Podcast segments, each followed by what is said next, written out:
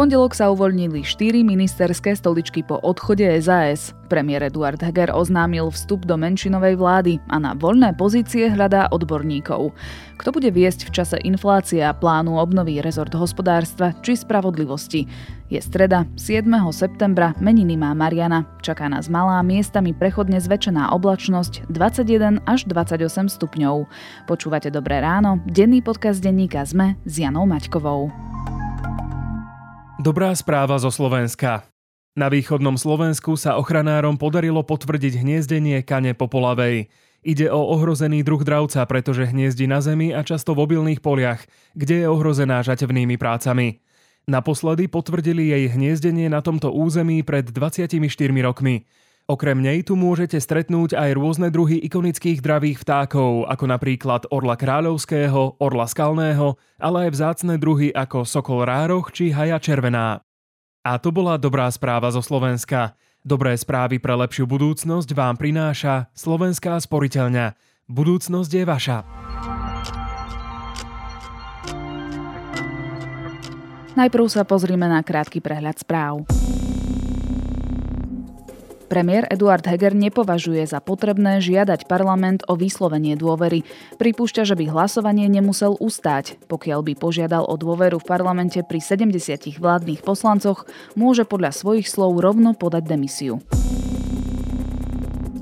Zotrvanie poslancov SAS na čele parlamentných výborov závisí od toho, ako sa bude strana v opozícii správať, uviedol Igor Matovič, ktorý vyzval stranu SAS, aby sa správala zodpovedne a podporovala príjmanie legislatívy. Richard Sulík avizoval, že tieto posty si chcú ponechať. Boris Kolár nechce povaliť menšinovú vládu, ale ani byť závislý na poslancoch z extremistických strán. Bude trvať na uzákonení exekučnej amnestie, podpore cestovného ruchu a legislatíve, ktorá pomôže ľuďom s platením energií.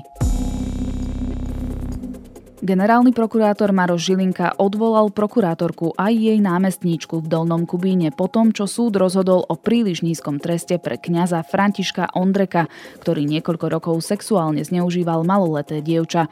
Kňaz sa k skutku priznal a Dolnokubínsky súd ho v dohode o vine a treste odsudil na trojročný trest s podmienečným odkladom na 4 roky. Nemecký prezident Frank-Walter Steinmeier sa v pondelok ospravedlnil za viaceré zlyhania Nemecka pred, počas a po útoku na olympijských hrách v Mníchove v roku 1972. Útok na izraelských športovcov sa udial presne pred 50 rokmi, v noci z 5. na 6. septembra. Viac aktuálnych správ nájdete na Sme.sk alebo v mobilnej aplikácii Denníka Sme.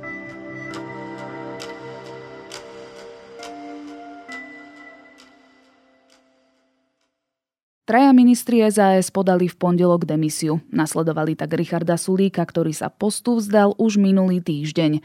Koalícia tak hľadá nových štyroch ľudí, ktorí povedú rezort hospodárstva, súdnictva, školstva a zahraničných vecí. Premiér Eduard Heger tvrdí, že v čase energetickej krízy, plánu obnovy a plánovaných reforiem chcú na posty dosadiť odborníkov.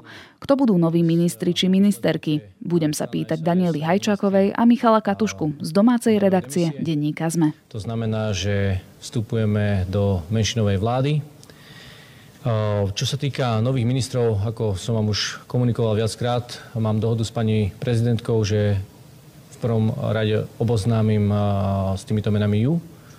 Samozrejme teraz je ocestovaná, takže po jej návrate budeme komunikovať o týchto, o týchto menách. No a potom následne vlastne zrejme predpokladám, že budúci týždeň bude oboznámená o týchto menách aj verejnosť. Danka, je už jasné, kto nahradí odidených ministrov z ZS?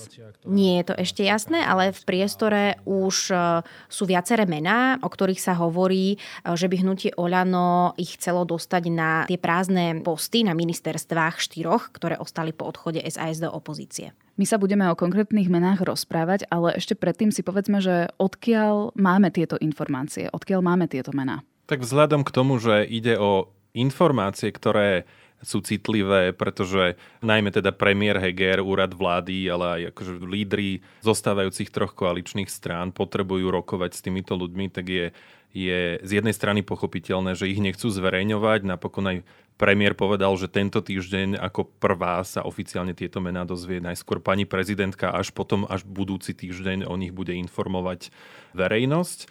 Našou úlohou novinárov je však zase informovať verejnosť, že čo sa v tejto krajine deje, čiže každý z nás má nejaké zdroje, či už z prostredia týchto koaličných strán, ale aj od iných ľudí, ktorí sa pohybujú v okolí a tým pádom ako keby vieme ustáliť na základe tých klasických novinárskych pravidiel, keď máme jednu informáciu z viacerých od seba nezávislých zdrojov, tak vtedy vieme s touto informáciou legitímne pracovať. Prečo tieto voľné posty obsadzuje len Oľano? Nemali by sa tieto štyri miesta ministerské rozdeliť medzi tie zvyšné koaličné strany, ktoré teda zostali vo vláde, úmerne tomu, ako napríklad skončili vo voľbách, alebo podľa iného kľúča, ktorý si ustanovia? To je dobrá otázka a v zásade podľa toho, ako to dopadne, my budeme vedieť, ako sú rozdané karty v tej novej trojkoalícii. Na jednej strane by dávalo zmysel, keby sa naozaj riadili nejakým kľúčom, povedzme výsledkom parlamentných volieb.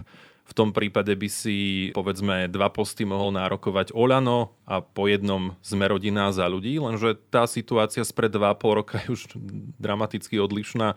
Napríklad strana za ľudí má už iba troch poslancov, a jednu ministerku Remišovu, ktorá je v zásade tolerovaná, lebo nemá na to politický výtlak v parlamente, aby mohla mať čo je len toto jedno ministerstvo, ak by sme teda pracovali s touto logikou.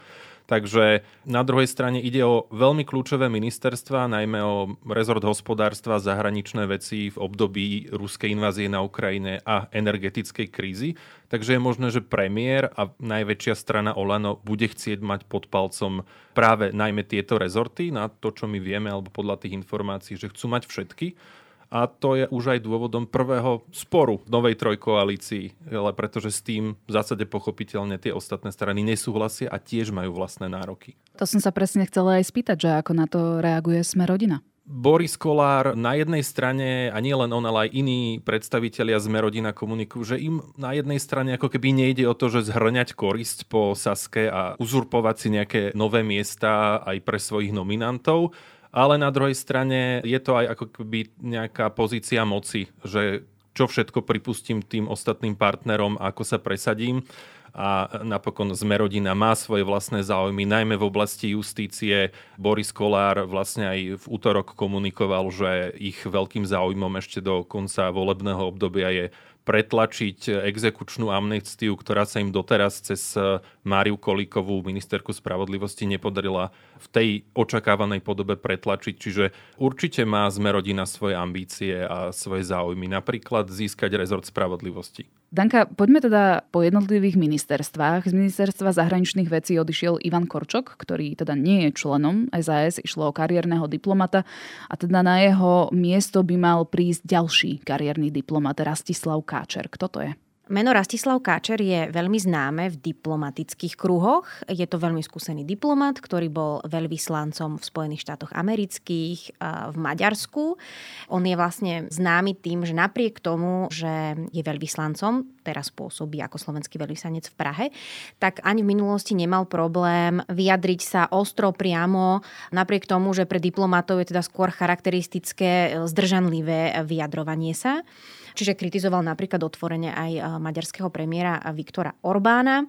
Rastislav Káčer sa dokonca v minulosti vlastne dostal aj do akéhosi sporu s predsedom SNS Andrejom Dankom, ktorému sa teda nepáčilo, že on na ambasádu vyvesil dúhovú vlajku. Taktiež sa veľmi ostro vyjadrila aj napríklad aj na adresu šefa Smeru Roberta Fica, ktorý aj so svojou stranou veľmi ostro odmietal zmluvu obrannú z USA, takže Rastislav Káčer sa za ňu veľmi otvorene teda postavil. Čiže je to známy diplomat, známy svojim prozápadným postojom. A má teda blízko, dá sa povedať, že nie len vlastne k súčasnému premiérovi Hegerovi, ale zároveň aj k tomu odchádzajúcemu ministrovi Ivanovi Korčokovi. Naozaj v tých politických kuloároch sa to meno spomína. A my sme vlastne aj sa pýtali Rastislava Káčera, či takú ponuku dostal, aby sa stal ministrom zahraničných vecí a či ju prijal. On teda odpovedal len veľmi neurčito, že vlastne k tým nomináciám, ktoré aktuálne sa riešia vo vládnej koalícii, že nemá čo povedať, že sám je zvedavý, ako to dopadne. Čiže on nepotvrdil, že by dostal takú nomináciu a, a že by ju teda prijal. To asi ukážu potom ďalšie dni, že, že ako to potom dopadne.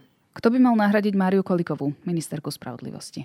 O mieste ministra spravodlivosti je zatiaľ ako keby najmenej jasné, že kto by to mohol byť. Podľa tých našich informácií sa špekuluje alebo uvažuje vo vnútri Oľano o nominácii niekoho, kto je dnes členom súdnej rady. Podľa denníka N vieme, že sa uvažuje o Ľudovítovi Bradáčovi. Je to sudca, ktorý má veľké renomé na Slovensku. On patril medzi antiharabinovských sudcov, ktorí boli aj, nazvem to tak, perzekovaní vlastne počas tej harabínovej éry. On bol predtým predseda Krajského súdu v Banskej Bystrici, čo je funkcia, ktorej sa potom musel vzdať a v súčasnosti teda sedí v súdnej rade ako nominant vlády. Avšak nevieme, že či túto ponuku on prijal a akým spôsobom vlastne nad ňou rozmýšľa, pretože jeho vyjadrenie sa nám ani iným médiám nepodarilo zatiaľ získať. Daniel Bútora, to je ďalšie nové meno, ktoré sa spomína na poste ministra školstva. On má za sebou aké skúsenosti? Daniel Bútora pôsobil v správnej rade Združenia škôl C.S. Luisa, čo sú vlastne cirkevné školy, ktoré zriaduje Cirkev Bratská. Je to syn známeho diplomata a zakladateľa VPN Martina eh, Bútoru. Je to človek, ktorý sa venuje profesionálne vlastne coachingu vysokých eh, manažérov, ale viacerí o ňom hovoria ako o človeku, ktorý má skúsenosti zo školstva, pretože sa podielal aj na príprave viacerých strategických materiálov pre školstvo. Vravia o ňom, že pozná zákony, pozná to prostredie, čiže je tam ten predpoklad, že naozaj dobre, dobre dobre pozná vlastne to prostredie škôl. Ešte nám zostalo ministerstvo hospodárstva. To bude v čase inflácie a narastajúcich cien energii asi to najkritickejšie miesto. Tento post by mal obsadiť kto? Jediné meno, o ktorom sa vážnejšie v týchto dňoch hovorí ako o reálnom kandidátovi a nástupcovi Richardovi Sulíkovi na post ministra hospodárstva je energetický analytik a expert Karel Hirman. Karel Hirman je v energetických kruhoch veľmi známe meno. On v minulosti pôsobil aj pre niektoré zo štátnych agentúr. Dlhodobo sa vyjadruje na tieto témy. Aj s ním sa nám podarilo spojiť a opäť jeho odpoveď bola taká neurčitá, kde povedal, on nevylúčil, že ponuku na obsadenie takéhoto postu dostal, ale ani to nepotvrdil. On povedal, že život ho naučil, že je veľký rozdiel medzi, medzi ponukami a dohodami a potom ešte pretavením tých dohôd do reality, tak to približne znela jeho, jeho odpoveď. Ale teda predpokladáme aj z iných zdrojov z prostredia vládnej koalície, že on je teda naozaj menom, ktoré bolo spomenuté medzi lídrami a že sa nad ním vážne uvažuje. Nevieme, ako to dopadne. Všetky tieto mená, títo ľudia, o ktorých sme si rozprávali, sú odborníci, dajme tomu, že uznávané kapacity, ak by som to tak vznešene povedala. Prečo by chceli ísť do vlády, kde je napríklad e, správanie ministra financí veľmi nevyspytateľné a môže sa úplne pokojne zopakovať situácia, že Igor Matovič si nájde nového nepriateľa medzi týmito nominantmi? Tak to je výborná otázka. Vlastne to je kľúčová otázka, že či sa vôbec e, podarí nájsť e, nejakých náhradníkov, ak teda hlavným kľúčom bude, že to budú odborníci. Presne takúto istú otázku dostal aj premiér Eduard Heger. On povedal, že, že absolútne s tým nie je problém, že by im teda odborníci odmietali tieto ponuky. Ale vlastne na konci dňa sa veľmi rýchlo dozvieme, že či to tak je a kto vlastne budú tí odborníci.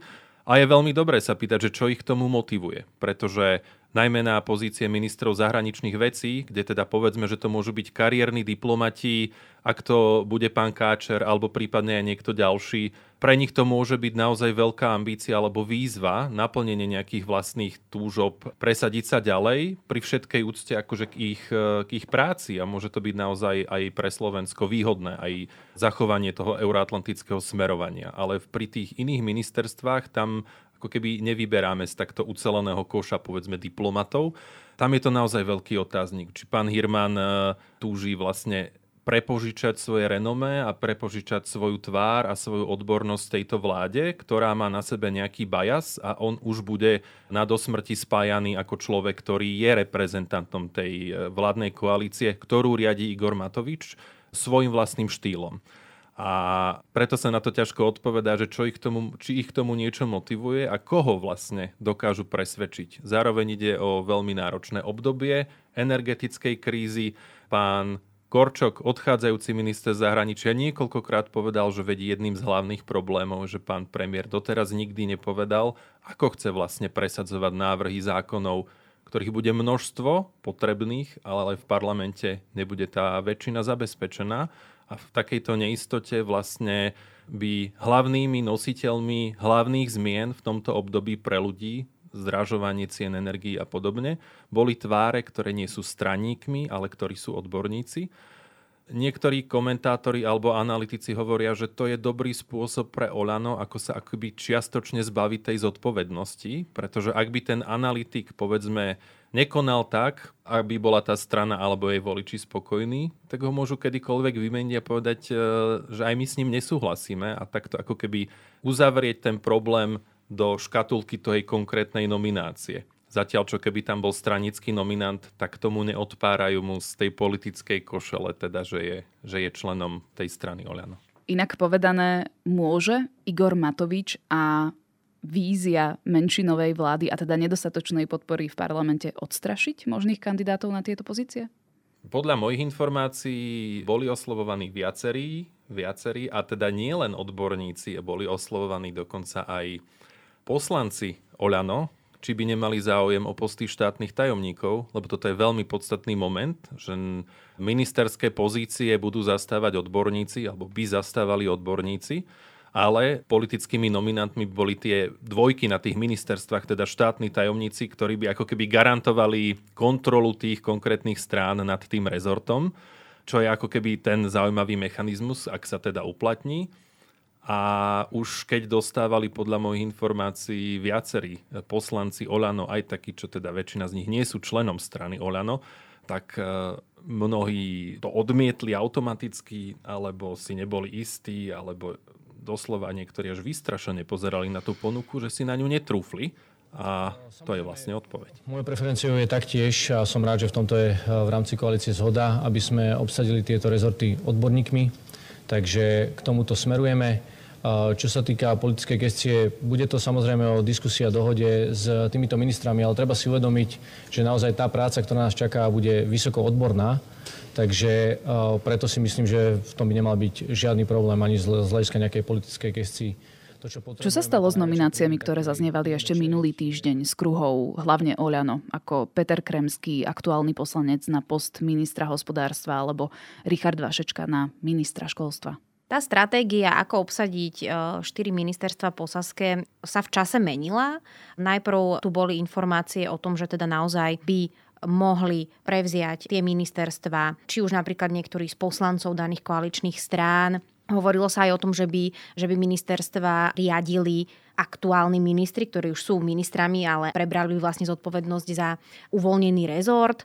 Teraz aktuálne, čo potvrdil vlastne aj premiér Heger, aj líder Olano Igor Matovič, sa ako keby snažia do praxe dostať tú stratégiu, že by na čele ministerstva bol ten odborník, nestranník a že zase o ten stupienok nižšie pod ním tí štátni tajomníci by boli nominovaní politickými stranami.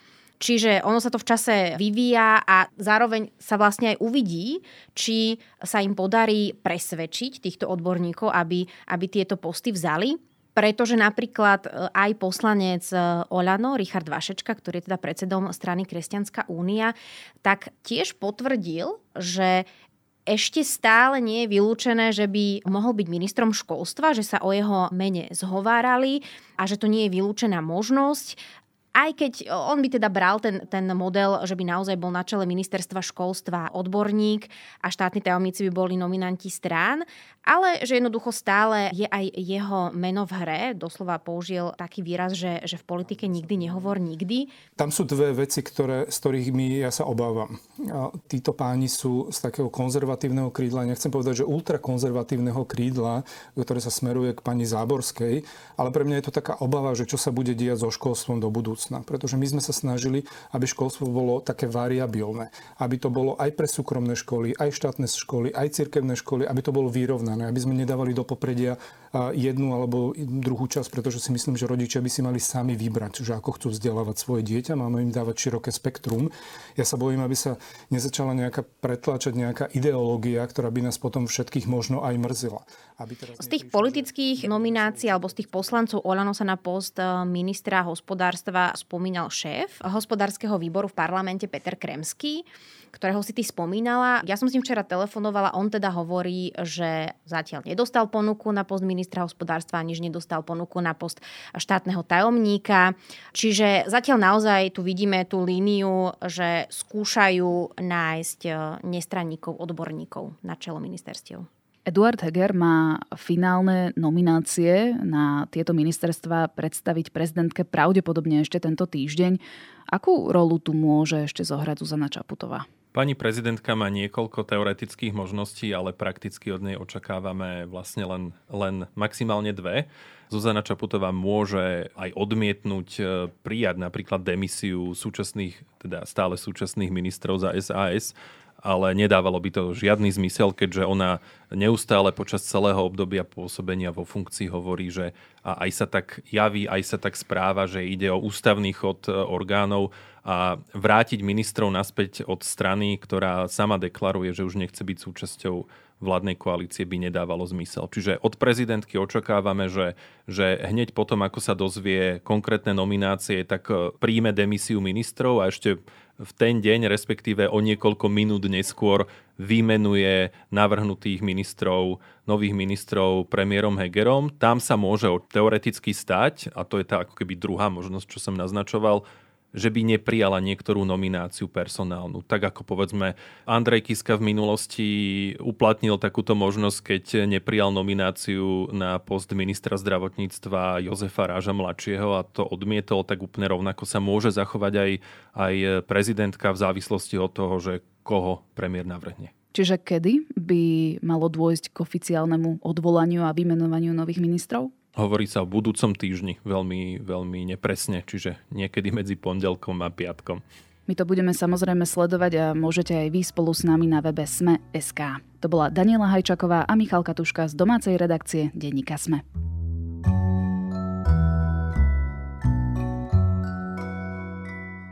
September sa mi spája s filmom, a to aj vďaka filmovému festivalu Cinematic. Na tento ročník, ktorý začne už o týždeň, sa špeciálne teším aj kvôli predpremiére nového slovenského filmu režisérky Terezín Votovej Svetlonoc. Film sa snaží rúcať mýty týkajúce sa ženstva a dosiahol aj nevýdaný úspech. Získal Zlatého leoparda na Medzinárodnom festivale v Lokárne. A to nebude jediná ocenená snímka na festivale. Bude tam uvedený napríklad aj trojuholník Smútku, ktorý získal Zlatú palmu v Cannes, alebo Paralelné matky, ktoré boli nominované na Oscara. Všetky zaujímavé filmové tipy nájdete na webe cinematic.sk alebo vo videu relácie Screener na Sme.sk. Odkaz naň nájdete v popise tejto epizódy a máme pre vás aj nové podcasty, vychádza Zoom a Vedátorský podcast. Na dnes je to všetko, počúvali ste Dobré ráno, denný podcast denníka Sme s Janou Maťkovou. Do počutia opäť zajtra.